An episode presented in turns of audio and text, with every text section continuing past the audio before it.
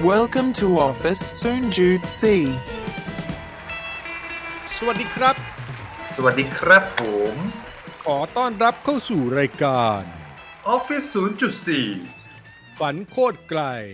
แต่ไปยังไม่ถึงครับ อยู่กับพี่หน้อมแท็กสปักหนอมครับ แล้วก็โอมโอมสิริครับผมในเอาแล้วเอาแล้ว สุดยอด สุดยอด สุดยอด สุดยอด เอาแล้วชมกันสาวเองสาวเนี่ยก็ไม่มีเอฟเฟกต์อะไรก็ไม่ได้อืมฮะนี่แหละแต่ originalครับผมนี่คือ Office 0.4ครับคุณผู้ชมคุณผู้ฟังครับ เราอยู่กันมาเป็น season ที่ 7 แล้วฮะ ครับ เพราะ season ที่แล้วอยู่กันไม่ครบด้วย ไม่ครบ 20 EP อยู่อยู่แบบโคตรน่าเกลียดอะห้าอืมตอน แล้วห้าตอนแล้วก็หายแล้วไปแล้วจบ ใช่ใช่อืมเหมือน mini season นะฮะถ้าเป็นใช่อย่างใช่ใช่ไหมแต่ว่าเอาเหอะในเราก็เลยเริ่มใหม่เลยดีกว่า เพราะว่า ตอนสุดท้ายของสีสันที่แล้วเราคุยเรื่องบทเรียนประจำปี 2021นี่อย่าให้งานขโมยชีวิตคุณซึ่งแน่นอนนะ เราจบซีเราจบสีสันไม่แบบ คือถ้ามันเป็นหนังก็น่าสนใจนะ เพราะว่ามันเป็นเป็นจุดที่โอมสิริลาออกเว้ยเนี่ยถูกต้องมันเป็นจุดแบบสับสวิตช์ไงปึ๊ชนั่นแหละฮะใช่นี่เลย ที่มาที่ไปของตอนของคราวที่แล้วมันมาจบแบบนี้ ดังนั้นตอนนี้ฮะ ทุกคนฮะ เราก็จะมาครับ พูดคุยกัน ในประเด็น ครับอ่าคิดของการลาออกนี่อ้าวมาอีกแล้วนี่ข้ามซีซั่นมา ข้ามซีซั่นมาครับผมอืมครับผมครับผมใช่เหตุผลอะไรที่ทำให้เราเปลี่ยนงานใช่ไหมเหตุผลการลาออกอะไรประมาณนี้ถูกไหมใช่ใช่ใช่อารมณ์ประมาณนั้นอะนะจัดนั่นแหละไปจัดไปใช่นั่นแหละก็จฮะริงๆแล้วตอนที่เราอัดอยู่มันเป็นช่วงของ quarter หนึ่งเนอะกำลังจะสิ้นสุด quarter หนึ่งพอดี แล้วก็ช่วง ต้น quarter ก็คิดว่าเปลี่ยนปีอะไรเงี้ย น่าจะเกิดการเปลี่ยนผ่านสำหรับใครหลาย ๆ คนเนอะในการโยกย้ายงานอะไรเงี้ยใช่ ซึ่งผมเองก็เป็นหนึ่งในนั้นเป็นหนึ่งในนั้นอะไรเงี้ยนะซึ่งอืมจริงๆจริงๆตอนแรกเอ่อกะว่าจะออกมาทำฟรีแลนซ์อะไรเงี้ยด้วยตัวเองก่อนอะไรเงี้ยจริงๆก็ทำมาสักพักหนึ่งแล้วก็ได้อืมได้รับโอกาสอะไรเงี้ยก็เลยแบบเกิดการยกย้ายงาน แต่ว่าประเด็นคือประเด็น EP เนี้ยจะไม่ได้มาเล่าเรื่องของตัวเองนะแต่จะมาเอ่อ สรุปและกันจากข้อมูลที่หามาเจอจากหลาย ๆ เว็บอะไรพวกเนี้ยว่าสาเหตุยอดฮิตของการที่พนักงานลาออก หรือการที่พนักงานเก่ง ๆ ลาออกเนี่ยมันเกิดจากอะไรวะอะไรอย่างนี้อืมนี่อืมจริงก็มีหลายหลายข้อหลายปัจจัยแหละจากการหา Search เว็บนะซึ่งประเด็นการลาออกมันเป็นประเด็นยอดฮิตอยู่แล้วเนอะอะไรถ้าใคร Search ขึ้นมาก็อาจจะไปเจอแบบหลากหลายเว็บอย่างเช่นจ็อบดีบงจ็อบดีบีหรือแบบเอ่อ เว็บไซต์อย่างแนว HR อย่างเช่นแบบเอ่อ HR Note Asia อะไรเงี้ยก็มีเขียนหรือครับอย่าง Work Venture ก็มีอะไรเงี้ยซึ่งเดี๋ยวเราจะมาเอ่อเล่าให้ฟังนะในแต่ละประเด็นว่า มีหัวข้ออะไรบ้างแล้วก็มาแชร์แชร์กันสั้นๆอืมครับ ใช่ พี่หนอมอาจจะไม่ค่อยอินนะเพราะพี่หนอมแบบไม่สามารถลาออกได้แล้ว ไม่ผู้เรียกว่าอะไรวะผมแม่งอืมถ้าจะเปลี่ยนก็เปลี่ยน อืม คนดูแล เนี่ย ไม่พูดเยอะ ไม่พูดเยอะ ไม่พูดเยอะไม่ไม่ดีพูดเยอะ ไม่ดีไม่ดี แต่ว่าเออเออมันมันมันของพี่มันไม่ได้นับเป็นลาออกหรือ หรือไม่ลาออกด้วยเนาะแม่งพูดอืมยากว่ะ เออมันเหมือนยากเป็นอาชีพที่ต้องทำไปสักพักหนึ่งแล้วมันมันเซตเติลดาวแล้วแบบกูก็ต้องทำอย่างเงี้ยแต่ว่าจะไปจะไปสายไหนต่ออีกว่ากันอะมาลองดูฮะ โอมเหตุผลใช่คขรับองการลาออกถูกไหมอืมผมตั้งชื่ออใช่ย่างนี้นะใช่ใช่ใช่เอามาใช่ เออสาเหตุสาเหตุการลาออกยอดฮิตก็ได้อะไรเงี้ยเนาะก็จริง ๆ แล้วเนี่ยผมขออนุญาตเอ่ออันนี้ก็ต้องให้เครดิตนะอันนี้เอามาจากทาง HR Note Asia อะไรเงี้ยผมว่ามันประเด็นที่เขารวบรวมประเด็นมาเนี่ยมันก็เป็นประเด็นแมสแมสเหมือนกันนะผมเชื่อว่าถ้าใครเข้ามาฟังก็ถ้านั่งเช็คลิสต์ก็น่าจะโดนเกือบหมดอะเขาบอกข้อแรกเลยคือส่วนใหญ่คนลาออกก็ลาออกเรื่องคนเอออมอันเนี้เบสิกเข้าเลใจยผมว่า ที่ใดมีคนที่นั่นก็มักจะมี มีเขาเรียกว่าอะไรเดีย มีปัญหาทุกมิติอะใช่ไหมครับเพราะคนแต่ละคนอืมก็ไม่เหมือนกันเลยเออก็จริงเรื่องเรื่องดีทงดีเทลก็เราอาจจะไม่ได้ลงลึกไปขนาดนั้นนะว่าแบบเกิดจากคนเพราะว่าอะไรมีการโยนความผิดนินทาให้ร้ายป้ายสีอะไรก็ว่าไปแต่ผมเชื่อว่าทุกคนน่าจะมีเขาเรียกว่าอะไรอืมประสบการณ์ร่วมอยู่แล้วเนาะใช่ไหมครับเข้าใจ อันดับอันดับที่สองเขาบอกว่าการลาออกมาเกิดจากการมีปัญหาทางด้านสุขภาพ อือืมม ทำงานหนักไปหน่อยอย่างงี้ หรืออาจจะป่วยอะไรเงี้ยตามตามช่วงถ้าเวลาถ้าถ้าใช้คำว่าหน่อยนี่คืออาจจะเป็นช่วงช่วงๆแต่ถ้าบอกว่าแบบทำงานโคตรหนักเลยว่ะอืมอาจจะมีแนวโน้มหนักตลอดเวลาฮะต้องพูดแบบนี้เอใช่ไหมอใช่เออมีแค่หนักกับหนักอะไรอย่างเงี้ยมากอะไรแบบนี้ครับ ใช่ใช่คือ หนักจนแบบมันเกิดโรคประจำตัวขึ้นมาเบียดเบียนชีวิตอะไรอย่างเงี้ยหรือือมอืมอืมมันเบียดเบียนเรื่องเวลาก็ผมว่าคนที่ ต้องการการ balance ก็อาจจะ โอเคแหละ ฉันไปก่อน ไม่รอแล้วจ้ะอะไรอย่างเงี้ยครับครัใช่บอันที่สามเขาบอกว่า เอ้ย มันงาน overload อะงานเยอะจนเกินความพอดีอ่าเนื้ออันเนี้ยงามันนอาจจะใช่ มันอาจจะเกิดจากเรื่องของการบริหารจัดการจากผู้มีอำนาจหรือคนข้างในหรืออือฮึหรือตัวเราอาจจะเป็นแบบ Mister Yes Man เกินไปหรือเปล่าอะไรเงี้ยนะ มันครับอาจจะเกิดภาวะแบบ overload พี่หนอมงานเยอะจนเกินความพอดีนะฮะอืมใช่ แล้วก็เหตุผลที่สี่เขาบอกว่า เกิดจากการทำงานที่ไม่ชอบ ได้รับเป้าหมายงานที่ไม่ถนัด อืมอ่าใช่ ก็เรื่องงานอยู่ ใช่ ซึ่งตรงนี้ผมว่าอาจจะเป็นอาจจะโทษออฟฟิศโทษองค์กรไปอย่างเดียวก็ไม่ได้ ผมว่ามันอาจจะคนละครึ่งทางอะเรื่องของความถนัดก็ส่วนหนึ่งกับ mindset ในการอืมที่มองเห็นประโยชน์ของการไม่ได้ถนัดงานใหม่ ๆ ก็ก็อีกส่วนหนึ่งเหมือนอีกักนนะส่วนหนึ่งใช่ใช่อืม ใช่อะไรเงี้ยเพราะว่าบางคนมองว่าเฮ้ยการไปทำงานไม่ถนัดเนี่ยมันเหมือนแบบ เป็นการลองออกจากคอมฟอร์ z โซนดูซิว่าเราจะมีความสามารถหรือมิติอะไรใหม่ ๆ ในการที่จะรับมือไหมเนาะใช่ไหมครับข้อนี้ก็ถือว่าคนละครึ่งแล้วกันแบกรับคนละครึ่งเนาะเขาบอกข้อห้าเนี่ยเขาบอกว่ามีอัตราจ้างต่ำเกินไป และต้องการปรับเงินเดือน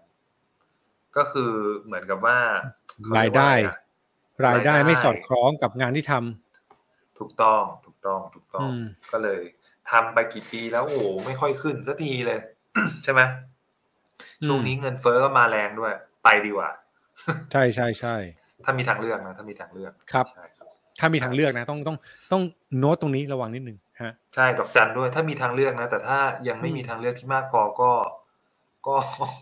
ก็ก็ก็ต้องมีรายทนได้ดีกว่าไม่มีเลย ใช่ ใช่ใช่ช่วถูงกนี้ต้อง นะจริงใช่นะใช่ แล้วข้อหกเขาบอกว่าสวัสดิการไม่ดีพอโอ้โหอืมโอทีไม่ได้ค่าเดินทางไม่มีครับ อะไรพวกเนี้ย หรืออื่นๆหรืออื่นๆอะไรเงี้ยอืมใช่เพราะว่าจริงๆ อันนี้แชร์อินไซด์นิดนึงก็คือ เคยมีน้องที่ทำงานคนหนึ่งลาออกเพราะเรื่องสวัสดิการเหมือนกันนะบางทีแบบ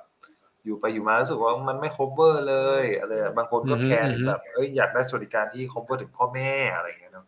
นู่นนี่นั่นอ่าเข้าใจก็ใช่อาจจะเป็นอีกอีกอีกเรื่องหนึ่งที่ ที่พนักงานต่างให้ความสำคัญแบบอาจจะไม่เท่ากันนะถ้าคนบางบางคนแบบเก่งมากแต่ให้ความสำคัญเรื่องนี้มากก็องค์กรอาจจะต้องเอาไปพิจารณาเหมือนกันนะเพื่อดึงดูดด้วยเนาะอะไรครับ ข้อข้อเจ็ดอันนี้อาจจะมาเป็นเรื่องของเชิงโครงสร้างนิดนึงคือเขาบอกว่าเป็นปัญหาเรื่องโครงสร้างบริษัท อย่างเช่นเอ่อปัญหาเรื่องโครงสร้างบริษัทมันอาจจะสะท้อนมาจากเรื่องของ career path ที่ไม่ชัดเจนเนอะทำงานมาอือฮึนานแล้วแต่แบบทำไมว่ามันไม่เห็นมีเรื่องของเช็คลิสต์ว่าฉันจะมีโอกาสเติบโตได้เลยหรือเปล่าหรือยังไงอะไรอย่างเงี้ยครับ มันก็เลยรู้สึกว่าโอ้ทำไปก็เสียดายเวลาว่ะ มันไม่มีอะไรรีบอร์ดมามาให้เราอืม challenge เลยเนี่ยใช่ไหมครับ ก็อาจจะเป็นอีกอีกโจทย์หนึ่งเนาะส่วนอืมข้อต่อไปเขาบอกว่าเจ้านายบริหารงานไม่เก่งอืมอันนี้ อันนี้อันนี้เอ่ออันอันนี้คิดว่าน่าจะต้องอาศัยดูในเรื่องของปัจจัยหลายปัจจัยเนอะคือ คือถ้าบริษัทหรือองค์กรออฟฟิศเนี่ยมันโตขึ้นโตขึ้นเนี่ย การมาตั้งแง่ว่าเจ้านายบริหารงานไม่เก่ง อาจจะเป็นอคติส่วนตัวหรือเปล่าอะไรเงี้ยเออซึ่งมันอาจจะต้องหาองค์ประกอบอื่นๆ เข้ามาเขาเรียกว่าอะไรตัดสินใจเหมือนกันนะไม่ใช่ว่าแบบเอาอคติแบบโยนใส่เจ้านายอย่างเดียวอะไรเงี้ยเนอะ หรือหรือจริง ๆ เขาอาจจะทำงานเก่งแต่บริหารคนไม่เก่งก็อาจจะเป็นเป็นเหตุผลนี้ก็ได้ ก็คือแบบงานไปแต่ความสังามนพัดีนธ์อะกับแต่ดูแลไม่ได้อ่ากับคนดูแลไม่ได้ เอออะไรอย่างเงี้ยเนอะครับใช่ครับ ก็ต้องแบบตีความกันดีๆนะครับ อันที่เก้าเขาบอกว่าองค์กรไม่ได้ใช้ความสามารถของพนักงานอย่างมีประสิทธิภาพ เออจริง ๆแล้ว ข้อเนี้ยตอนอ่านเนี่ย มีความรู้สึกว่าเหมือนองค์กรจะเสียผลประโยชน์มากกว่าพนักงานด้วยมั้ง อืมอืมเออ ใช่อะไรเงี้ยคือ คือข้อเก้าเนี่ยมันเหมาะสำหรับพนักงานที่รู้สึกว่าแบบ หาสถานที่ทำงานเป็นหลุมหลบภัยอะอ่าเข้าใจชอบเลยอะไรอย่างเงี้ย แต่ว่าเราก็จะเสียต้นทุนในเรื่องของความสามารถไปอย่างเปล่าประโยชน์เนอะแล้วก็เสียเวลาด้วย แล้วแถมเป็น ถ้าเปรียบเทียบเป็นการลงทุนก็องค์กรก็เหมือนมีต้นทุนจมอยู่ในออฟฟิศเหมือนกันนะอืมอืมอืมนึกออก เออนะ แต่ว่าคนเก่งๆ ผมว่าคนเก่งที่ที่ที่ระบุเนี้ยน่าจะหมายถึงคนเก่งๆแหละคือ พอไปอยู่ในองค์กรที่รู้สึกว่าไม่ได้ไม่ได้ไม่ได้ใช้ความสามารถเยอะไม่ได้ถูกองค์กรดึงศักยภาพมาเยอะอะไรอือฮึเงี้ยก็รู้สึกอืมว่าเอ้ยตัวเราไม่พัฒนาเลย พวกนี้น่าจะมี growth ครับ mindset เลยก็เลยแบบเว้ยไปดีกว่าเว้ยไปดีกว่าอยู่มึงเสียเวลาอะไรเงี้ยแบบไม่โตทีอะไรเงี้ยถูกไหมอะเอออ่าใช่ใช่ใช่ถ้ายังทำเสียงรู้สึกอินมากเลยนะเราอะอินอินอินอินเนี่ยเข้าใจได้อินเข้าใจอินได้ใช่อ่าอ่าอ่าโอเค ข้อครับ สิบเขาบอกว่าองค์กรไม่เห็นศักยภาพ แล้วก็ไม่ส่งไม่ส่งเสริมพนักงานให้ก้าวหน้า ผมว่าข้อนี้ใกล้ๆกับข้อเก้าเหมือนกันเออใช่อะแล้วก็ข้อสิบเอ็ดเขาบอกว่าชีวิตเสียสมดุล ซึ่งผมว่าไอ้ชีวิตเสียสมดุลเนี่ยมันมันอาจจะก็สะท้อนมาจากสุขภาพไอ้ข้อก่อนก่อนหน้านั้นอืมเออใช่ไหมที่ใช่ป่ะ คือบางคนรู้สึกว่าแบบโอ้วันหยุดก็ต้องทำงานอะไรอย่างเงี้ย วันเสาร์เหมือนแบบเอางานมาแก้ วันอาทิตย์เตรียมงานเจ็ดวันโอ้โหแทบทำงานทุกวันเลยหรืออะไรเงี้ย อืมอืม ซึ่ง โจทย์ตรงเนี้ยจริงๆก็เคยพูดเหมือนกันนะว่าคนที่อยากหา work life balance อะคือถึงแม้ว่าหลายคนอาจจะมองว่าเดี๋ยวนี้มันหายากนะแต่ว่า แต่ผมเชื่อว่าก็น่าจะยังมีอยู่เนอะก็ก็อาจจะต้องแบบค้นหาองค์กรที่มันมี attitude แนวคิดอะไรตรงเนี้ย ควบคู่กันครับไปอยู่เหมือนกันอะไรอย่างเงี้ยใช่อืมหลักๆแล้วก็ manage ในสิ่งที่เราทำได้ด้วยตัวเองก่อนก็ดีอันเนี้ยผมว่าน่าจะเป็นจริงจุดที่เริ่มต้น balance ได้ดีกว่าไปคาดหวังว่าองค์กร ต้องมี work life balance อืม ถูกต้องถูกต้อง แต่โอเคอันนี้หมดยังวะสิบเอ็ดข้อ จริง ๆ มันจะเหลืออยู่อีกนิดนึง แต่ผมว่าครับคร่าวอืมๆก็ก็ประมาณนี้ ใช่ที่เออที่เอาเป็นแบบสาเหตุ mass mass ยอดฮิตนะ เข้าใจ แต่ว่าใช่แต่ว่าถ้าสังเกตอะโอม อันนี้อันนี้แบบเมื่อกี้ที่โอมพูดมาสิบเอ็ดข้ออะมันก็จะมีความซ้ำๆเนาะคือถ้าถ้าผมว่าจัดซ้ำจัดๆซ้อนๆอยู่จัด category แบบว่าจัดประเภทขึ้นมา มันจะมีอยู่สามสามอันที่พี่เห็นว่าแม่งชัดคือ อันดับแรกคือเรื่องคน ความสัมพันธ์แล้วกัน ไม่ว่าจะเป็นเพื่อนร่วมงาน ไม่ว่าจะเป็นเจ้านาย ไม่ว่าจะเป็นอะไรอย่างเงี้ยเรื่องของคนเป็นเป็นตัวตัวปัจจัยหนึ่งแล้วก็ใช่เรื่องงานอ่าเติบโตครับไม่เติบโตมีปัญหาอะไรเงี้ย อันนี้ก็อีกปัจจัยหนึ่งอืมแล้วก็อีกอันหนึ่งอืมคือเรื่องเงิน ครับ อืม แต่ว่าทั้งนี้ทั้งนั้นมันจะมีสุขภาพแทรกมาเนาะซึ่ง ซึ่งพี่คิดว่าสุขภาพเนี่ย จริงๆอะสำคัญสุดนะ แต่ว่าเท่าที่ไล่มาสิบเอ็ดข้อแม่งมีอยู่ข้อเดียว อืม อ่าที่ใช่ที่พูดถึงแล้วกันคือสุขภาพร่างกายสุขภาพจิตนะแต่ว่ามันก็อาจจะเป็นประเด็นเดียวที่พูดถึงได้ก็ได้ฮะแต่ว่าเวลาเราทำงานอะถามแบบสมมุติว่าถ้าเราให้น้ำหนักอะแม่งเกี่ยวกับหมุดหมายชีวิตเหมือนกันนะเว้ยอืมคือคุณน่ะอยากทำงานแบบไหน เช่น ถ้าคุณอยากก้าวหน้า คุณอาจจะให้น้ำหนักงานเยอะสุดอืมแต่ถ้าคุณไม่ได้อยากก้าวหน้า คุณอาจจะถอยแบบไม่ได้อยากก้าวหน้าคือไม่ได้แบบต้องเป็นที่หนึ่งต้องไปแบบแค่เลียผ่านไม่ได้ชัดไงคุณอาจจะสนใจความสัมพันธ์อืม วัฒนธรรม corporate culture อะไรเงี้ยประมาณหนึ่งครับ เออกับอีกอันหนึ่งคือ คุณต้องการเงินไหมเออ ต้องการ ใช่ป่ะคือมันอืมก็มีแบบบางคนยอมยอมอยู่ในที่ที่เงินเยอะทั้งที่แคเรียผ่านไม่ดีแล้วงาน และความสัมพันธ์แย่เพื่อเอาเงินอะนี่คือน้ำน้ำหนักหลัก หรือบางคนก็ยอมอยู่ในที่ที่ความสัมพันธ์ดีมากเลย ไปอยู่ไปด้วยกันอย่างเงี้ยออฟฟิศเหมือนมีเพื่อนอะอืม งานเลยรายได้ออฟฟิศถามว่าดีไหมไม่ได้ดีขนาดนั้นนะก็เหมือนจะอืมอยู่พอได้ แล้วก็ก้าวหน้าอืมไหม่ก็ไม่ได้ก้าวหน้าอะไรเงี้ยอาศัยหรือทำบางคนงานนอกเอาใช่ใช่ใช่หรือบางคนก็คือช่างแม่งไม่สนใจกูจะเอาก้าวหน้าอย่างเดียว ไม่กูไม่ได้ต้องการอืมมีเพื่อนอยู่แล้วอืมเออ แล้วก้าวหน้ามาเงินมาแน่นอนอืมจุดร่วมแม่งคือก้าวหน้ามันมักจะมาด้วยเงิน อืมใช่อืมอันนี้คือจุดสำคัญที่หลายคนต้องทำแต่ว่าสิ่งที่ต้องแลกในด้านกลับกันคือสุขภาพมคือคือแม่งพูดยากว่างานหนักจะไม่อะไรนะ งานหนักงานหนักไม่เคยดีฆ่าใครเออ งานหนักงานเงินดีไม่เคยทำร้ายใครไม่ได้แบบ คือ เออ คือคุณก็ต้อง ก็ต้องทัฟเฟอร์กับมันประมาณนึงอย่างน้อยก็ต้องตอนช่วงปรับตัวแหละวะอืมใช่ไหมรวมๆน่าจะใช่ประมาณนี้ฮะครับ อืม ก็เป้าหมายคุณคุณเคยเปลี่ยนอันนี้คุณมีเรื่องประเด็นอื่นอีกปะพอดีพี่อะนึกได้พี่ก็พูดไปเรื่อยอ๋อไม่ไม่ไม่แต่ แต่กำลังจะบอกว่าไอ้คำว่าแบบงานหนักไม่เคยฆ่าใครเนี่ย มันอื มมันเคยจำคุณคุณว่ามันเคยมีผลสำรวจออกมานะว่าจริงๆแล้วเนี่ยเออมันมีการศึกษาจากของพวกองค์กรอนามัยโลกว่า WHO อะไรเงี้ยเขาบอกว่าอืมมีคนตายจากการทำงานหนักเกือบปีละแปดแสนนะคือมันไม่ได้มันไม่ได้ตายเพราะงานไงนึกออกไหมคือคือคืองานอาจจะเป็นเขาเรียกงานอาจจะเป็นจุดจุดตัวที่ตั้งทำให้ของกะให้อืมให้แย่ เออ ใช่อะไรใช่ป่ะหรืออาจคือมันไม่มีหมอใช่หมอคนไหนวินิจฉัยว่าแบบ เออสาเหตุการตายทำงานอืมมากเกินไปไม่มีหรอกเฮียใช่ผมเออผมว่ามันเป็นเอฟเฟกต์แหละอย่างเช่นแบบอะคนเสียชีวิตจากอาจจะภาวะจากการทำงานหนักเครียดแล้วก็แบบจนเส้นเลือดในสมองแตกเขาบอกว่าสามแสนเก้าหมื่นแปดพันคน เสียชีวิตจากโรคหัวใจสามแสนสี่หมื่นเจ็ดพันคนอืมอันเนี้ยในในในเขาบอกว่าเป็นช่วงปีสองพันสิบหกนะที่เขาเก็บ แล้วเขาซึ่งก็บอกว่าคแน่นนอนทำว่างานมากกว่านี้ใช่ตอนนี้น่าจะมากกว่านั้นอืม ใช่เขาบอกว่าคนทำงานในเอเชียตะวันออกเฉียงใต้ก็คือแบบโซนประเทศเราเนี่ยแบบครับ กระทบกระทบหนักสุดเขาบอกว่าสัดส่วนเนี่ยเป็นผู้ที่ทำงานมากกว่าสัปดาห์ละห้าสิบห้าชั่วโมงห้าสิบห้าสมมุติทำห้าวันวันละสิบเอ็ดชั่วโมงทำหกวันก็ตกวันละหกหกทำห้าวันห้าวันก็วันสิบเอ็ดชั่วโมงเออก็สิบสองชั่วโมงอะตีไปแล้วกัน อืม ซึ่งเอาจริงเออ โควิดช่วงที่ผ่านมากูว่าแม่งมีคนทำมากกว่าวันละสิบเอ็ดชั่วโมงแล้วทำมาจนถึงวันนี้ด้วยนะทำมากกว่าแน่นอนตอนผมอยู่โควิดผมก็ทอืมำอืม ใช่ นั่นแหละ ครับอืมก็ก็มามามาขยายไอ้ประเด็นเรื่องของสุขภาพที่พี่หนอมแบบตั้งต้นมาเนอะซึ่งอืมผมว่ามันก็เอฟเฟกต์หมดเลยเหมือนกัน ใช่ ใช่ แต่ประเด็นสำคัญพี่ว่า ถ้าเราถามว่าเหตุผลของการเปลี่ยนงานอาจสมมติอันนี้ถามคุณคุณโอมครับนะ แชร์ครับไอเดียกันดีกว่าเหตุผลครับของที่คุณเปลี่ยนงาน คุณอืมให้น้ำหนักยังไงว่า balance เรื่องพวกนี้ยังไง เราไม่พูดว่าด้วยด้วยเหตุผลอะไรที่ออกจากที่เก่านะแต่เราเออพูดด้วยเหตุผลว่า สมมุติว่าถ้าถ้าในโอมในวันเนี้ยที่จะก้าวครับหน้าเนี่ยต่ออมไปในในในการทำงานอีกสักยี่สิบสามสิบปีข้างหน้าอย่างเงี้ยมองน้ำหนักยังไงกับการให้ความสำคัญเรื่องพวกนี้ ที่จะทำให้เราเปลี่ยนงาน หลักๆเลยเน้นเรื่องของแบบ progress แบบอะไรที่ทำให้เรา ยังยังเติบโตได้ ผมก็จะไปอืมแค่นั้นเองอืมเพราะว่าไอไอไอไอคำว่าจะไปจู่ๆแบบ มันไม่ใช่แบบคิดขนาดนั้นเลยแบบเออว่าจะไปจะไปก็จะย้ายขนาดนั้นนะคือมันอืมมันต้องอาศัยความเหมาะสมหลาย ๆ อย่างคือหนึ่งคือครับอาจจะต้องดูด้วยว่าจุดที่เราอยู่เราเราเรา มันไม่ใช่ว่าเราไม่แฮปปี้นะแต่บางทีเรารู้สึกว่าเอ๊ะมันอาจจะเริ่มถึง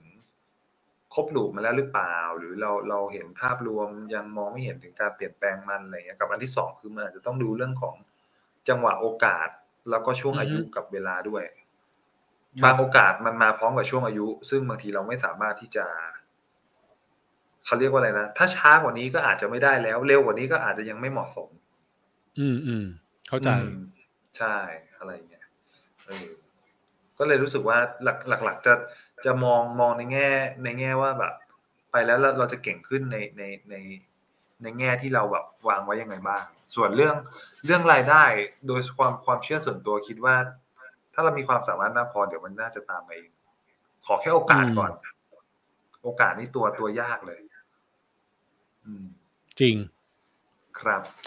เออแต่ว่าในทั้งที่ทั้งนี้ทั้งนั้นคือโอกาสที่เขาให้มาหรือโอกาสที่จะไปแม่งก็อยู่กับความสามารถประมาณหนึ่งเหมือนกันเนาะทุกทุกคือทุกมันทุกไกลอากับมณ์ใครอะมันแบบ มันก็บอกไม่ได้หรอกว่าแบบ คือถ้าคุณไม่ดีจริงถึงที่เขาจะมองเห็นคุณเขาก็คงไม่ให้โอกาสคุณ ถูกถูกถูกมันเออมันเหมือนมันก็ต้องตีเขาเรียกว่าอะไรนะคอยเตรียมตัวแบบตัวเองอยู่อย่างสม่ำเสมอเหมือนกันอะไรเลยครับ คือไม่ต้องเอาเรื่องงานหรอกบางทีมันเป็นเรื่องจังหวะ อย่างตอนก่อนทำมันนี่เคสอะพอดแคสต์นี่คืออยู่นอกชีวิตมากเลย พอจังหวะมารู้จักพี่หนอมปุ๊บทำมาสักพักหนึ่งปุ๊บอืมมีคนอะไรอย่างเงี้ยมันคือบางทีมันก็จะเป็นเรื่องของของจังหวะเหมือนกันโดยที่เราไม่ได้คาดหวังว่า มันจะมีอะไรตามมาบ้างแต่รู้แค่ว่าครับเออทำทำแล้วมันน่าจะทำแล้วมันน่าจะดี งานอืมการตัดสินใจบางทีเลือกงาน ก็อาจจะไม่ได้ซับซ้อนขนาดนั้นหรอกแค่เรารู้สึกว่า เออไป ไปทางนี้แล้วมันคิดว่ามันมันน่าจะโอเคนะอืมอย่างน้อยมันก็มันก็น่าจะดีกว่าสภาพแวดล้อมเดิมๆที่เราแบบอาจจะเคยชินไปแล้วอะไรอย่างเงี้ยอ่าฮะอืมงั้นงั้นพี่พูดแบบนี้ได้ไหมว่าแปลว่าเราอะ ต้องรู้จักตัวเองประมาณนึงเนาะถึงจะทำให้เราใช่ใช่ได้ดีขึ้น ใช่คือ คือรู้สึกว่าบางทีการที่เรา การที่เราอยู่อยู่ที่เดิมๆหรือแบบว่าคนมองว่า เอ้ย เราเก่งอย่างงู้นอย่างนี้อย่างนั้นน่ะ บางทีถ้ามันมากไปก็น่ากลัวนะอืม เข้าใจ อืม ใช่ มันมากเกินไปจนรู้สึกว่าแบบ ถ้าไม่มีแบบ โอใครมาทักมาท้วงมาอะไรเลย ก็รู้สึกว่าเฮ้ยมัน อืม อาจจะต้องตั้งคำถามดีๆว่า เราอยู่ในสภาพอะไรที่มันหลอกตัวเองเกินไปหรือเปล่า อือฮึอืม แต่ว่า เขาเรียกว่ามันน่าจะเป็นอาการเหมือนเหมือนเหมือน imposter syndrome นิดนึงนะแต่ว่าก็ก็ต้องมีหลักการเขาเรียกว่าอาจจะต้องลองลองคุยกับตัวเองบ่อยๆนิดนึงอะไรเงี้ยหรือหรือครับหรือไม่ก็ต้องไปไปคุยกับเพื่อนข้างนอกบ้าง อาจจะในวงการเดียวกันแต่ต่างที่หรือหรือหรือที่เขามองเห็นอะไรเงี้ยเนาะใช่ที่เขามองเห็นอะไรเงี้ยแล้วไปคุยแล้วรู้สึกว่าถ้าเราเราดูแบบตามเขาไม่ทันหรืออะไรเงี้ยอาจจะมีความผิดปกติแหละเออเออเข้าใจเข้าใจ เป็นไม่ได้เป็นไม่ได้เออนึกออกฮะ ครับใช่ ใช่ใช่อืม อืมนั่นแหละครับ ประมาณนี้ฮะ อยากให้ทุกคนนะที่รับชมรับฟังครับ พวกเราสองคนก็ ก็หาเหตุผลอืมตัวให้ตัวเองให้ได้ คือเชื่อว่าเหตุผลแต่ละคนไม่จำเป็นต้องเหมือนกันครัแต่บว่าอย่างน้อยขอให้มันเป็นเหตุผลจากตัวเราดีกว่าเนาะ ใช่เป็นคเหรับ ตุผลจากคนอื่น ขอให้ตัวเองรู้ว่าใช่ต้องทำใช่เพราะอะไร แล้วก็แล้วอยากบอกอย่างหนึ่งว่าไม่ไม่มีผิดไม่มีถูกกว่า คือ คนที่จะให้ความสำคัญกับเงินมากกว่างานก็ไม่ได้ผิดนะ คนให้ความสำคัญไม่งาผินดมากกว่าก็ไม่ได้ผิด หรือความสัมพันธ์ คนให้ความสำคัญกับความสัมพันธ์ก็ไม่ได้ผิด คือเราใช่ควรให้ความสำคัญกับอะไรก็ได้ที่เราคิดว่ามันสำคัญจริง ๆ กับเราอะเนาะจริงเออ อันเนี้ยอันเนี้ยคืออยากให้อยากให้ตอบอยากให้ตอบตัวเองให้ชัด แล้วก็ไม่จำเป็นต้อง จะบอกว่าไม่เปรียบเทียบใครเลยมันคงยากอะแต่ว่าให้เช็คว่าตัวเองต้องการมันจริง ๆ ด้วยแหละอืมบางทีเราแข่งกับอะไรไม่รู้แล้วมาตั้งคำถามว่าแบบ เออ กูก็ไม่น่ารีบเลยอะไรอย่างงี้ก็ได้อืมอืมอืมเออในขณะเดียวกันก็อาจจะอยู่กับอะไรบางอย่างไม่รู้จนลืมจนวันหนึงก็มาเสียใจว่าเออกูน่าจะทำอะไรเงี้ยอืมเออดังนั้นการตัดสินใจทำอะไรก็ตามมันไม่มีถูกไม่มีผิดแล้วก็ มันไม่สามารถเปรียบเทียบในในจังหวะเดียวกันได้อะแบบ คือ สมมุติว่าถ้าฉันยังไม่ออกฉันจะดีกว่านี้อย่าไปพูดอย่าไปบอกตัวเองแบบนั้นนึกออกไหมเพราะอืมคุณไม่รู้อืมอยู่แล้ววันนี้คุณออกแล้วไง คุณไม่มีทางรู้ว่าถ้าไม่ออกจะดีกว่าได้ยังไง ใช่ใช่หรือถ้าฉันออกจะดีกว่าก็ไม่ไม่จริงนะคือ เราไม่รู้อยู่แล้วว่าอันไหนดีหรือไม่ดี เราใช้ชีวิตได้แค่เส้นเดียวของเราที่เรามีอะครับ เราไม่มีเราไม่มีมัลติเวิร์สเนาะเราไม่มีโลกคู่ขนานที่จะไปดูว่าถ้าใช้ชีวิตแบบอื่นมันจะดียังไงอะดังนั้นอย่าไปอย่าไปอินกับมันมาก แล้วก็เลือกทางที่เราโอเคกับมันนะวันนี้มันไม่ใช่เรื่องผิดฮะใช่ คือออ่าลาออกกำลังจะเลยบอกว่า อืม ไม่คือกำลังจะบอกว่าการ การย้ายงานมันอาจจะอือฮึเป็นจังหวะแล้วก็โอกาสที่ดีสำหรับบางคนนะแต่บางคนก็สามารถที่จะเติบโตในที่ที่เดียวที่เก่าหรือที่ใช่ที่เดิมใช่ได้จนแบบเออเออก้าวเออขึ้นมาเป็นระดับแบบ C level หรืออะไรก็ได้นะ ผมว่ามันอืมก็มีมีอยู่ให้เห็นบ่อย อะไรพวกเนี้ยอืมบริษัทชั้นนำก็ก็มีตัวอย่างให้เห็นบ่อยเหมือนกันดังนั้น ผมว่าสิ่งสำคัญที่พี่หนอมบอกก็คือ อาจจะต้องเช็คตัวเองอะตัวเองเยอะๆ ตอบความต้องการตัวเองเยอะๆอะไรเงี้ยอืมคุยกับตัวเองเยอะๆอืมฮะใช่ใช่ครัอะบฝากไว้ฮะสำหรับทุกคนครับ อย่าลืมฮะ นี่คือครับตอนแรกของสีสันเจ็ดฮะเหตุผลของการลาออกครับ เราพูดคุยกันในมุมว่า อะไรคือเหตุผลที่ทำให้เราลาออกเนอะซึ่งเราก็ได้คำตอบแหละว่าสุดท้ายมันต้องกลับมาถามตัวเองว่าเป็นยังไงนะฮะอะอืมอย่าลืมติดตามพวกเราครับ ติดตามพวกเราได้หลายช่องทางมากเลยนะครับ ทุกแอปที่คุณใช้ฟังพอดแคสต์ครับ ไม่ว่าจะเป็นแอปอืมไหน Podbean Spotify Apple Podcast Google Podcast หรือว่าจะดูเป็นวิดีโอผ่านทาง YouTube ก็ได้นะครับ สามารถดูได้ Yeah ได้ทุกช่องทางเลยฮะใครสะดวกช่องทางไหน ไปแวะช่องทางนั้นได้เลยนะครับผมแล้วก็มี social network อะไรบ้างครับโอม ใช่ครับ ก็มีทั้ง Facebook นะครับ Office 0.4 นะครับนี่เป็นโลโก้เหลืองๆนะเป็นกระดาษอืมขยำขยำนะครับ ก็ฝากมากดไลค์กด follow กดไลค์ตัวเพจ content ด้วยนะครับ แล้วก็ทาง Twitter นะครับอ่า Twitter เราเราก็เล่นเหมือนกันนะครับ ก็ฝากมากด follow กันด้วยนะครับอ่า ได้เลยครับอ่าฝากติดตามกันด้วยครับ แล้วพบกับพวกเราใหม่ในตอนต่อไปฮะ วันนี้เราสองคนลาไปก่อน สวัสดีครับ สวัสดีครับ